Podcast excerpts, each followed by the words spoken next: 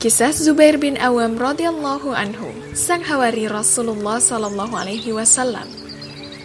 Nama lengkapnya adalah Zubair bin Awam bin Khuwailid bin Asad bin Abdul Uzza bin Kushay bin Kilab al-Quraisy al-Asadi.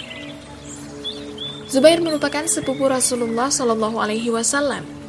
Ibunya adalah bibi Rasulullah sallallahu alaihi wasallam yang bernama Sofiyah binti Abdul Muthalib. Hawari Rasulullah ini masuk Islam saat berusia belasan tahun melalui perantara Abu Bakar As-Siddiq radhiyallahu anhu.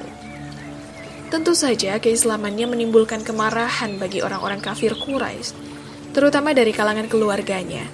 Pamannya menggulung badannya dengan tikar, lalu dipanaskan dengan api agar ia kembali ke agama nenek moyangnya.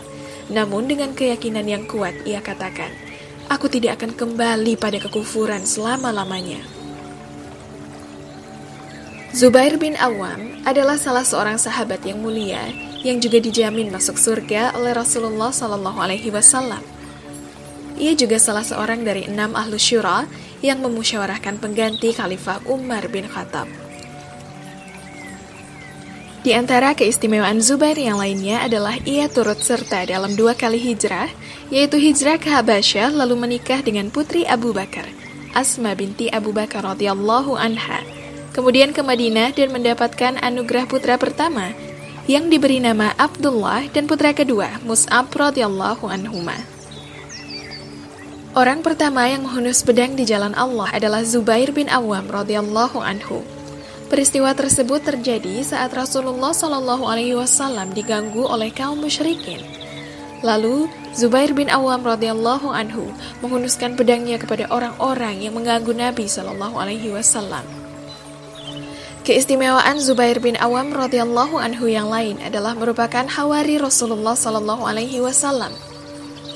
Dari Jabir bin Abdullah radhiyallahu anhu, Rasulullah sallallahu alaihi wasallam bersabda di perang Ahzab, "Siapa yang akan memerangi Bani Quraidah?" Zubair menjawab, "Saya ya Rasulullah."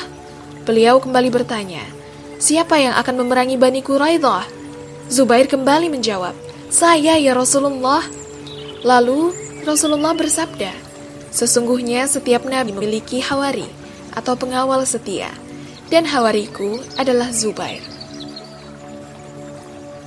Keistimewaan lainnya adalah malaikat Jibril tampil dengan fisik Zubair bin Awam radhiyallahu anhu di perang Badr. Di perang Badr, Rasulullah menempatkan Zubair di sayap kanan pasukan. Lalu ada sosok Zubair di dekat dengan Rasulullah. Beliau berkata kepadanya, "Perangilah wahai Zubair, Lalu orang itu menjawab, Aku bukan Zubair.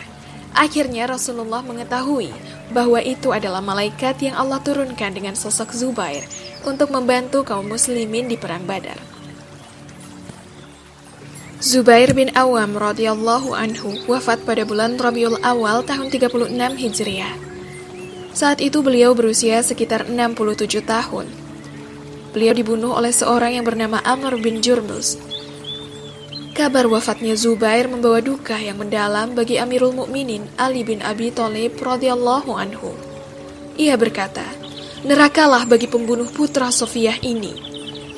Saat pedang Zubair dibawakan ke hadapannya, Khalifah Ali menciumi pedang tersebut sambil berurai air mata, lalu berucap, "Demi Allah, pedang yang membuat pemiliknya mulia dengan berjihad dan dekat dengan Rasulullah Shallallahu alaihi wasallam."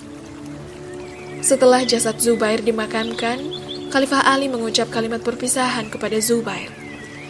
Sungguh aku berharap bahwa aku, Tolha, Zubair, dan Utsman termasuk orang-orang yang difirmankan Allah. Dan kami lenyapkan segala rasa dendam yang berada di dalam hati mereka, sedangkan mereka merasa bersaudara, duduk berhadap-hadapan di atas dipan-dipan.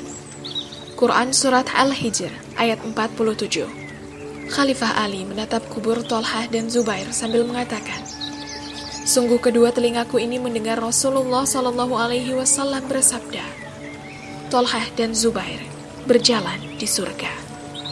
Terima kasih telah mendengarkan. Wassalamualaikum warahmatullahi wabarakatuh.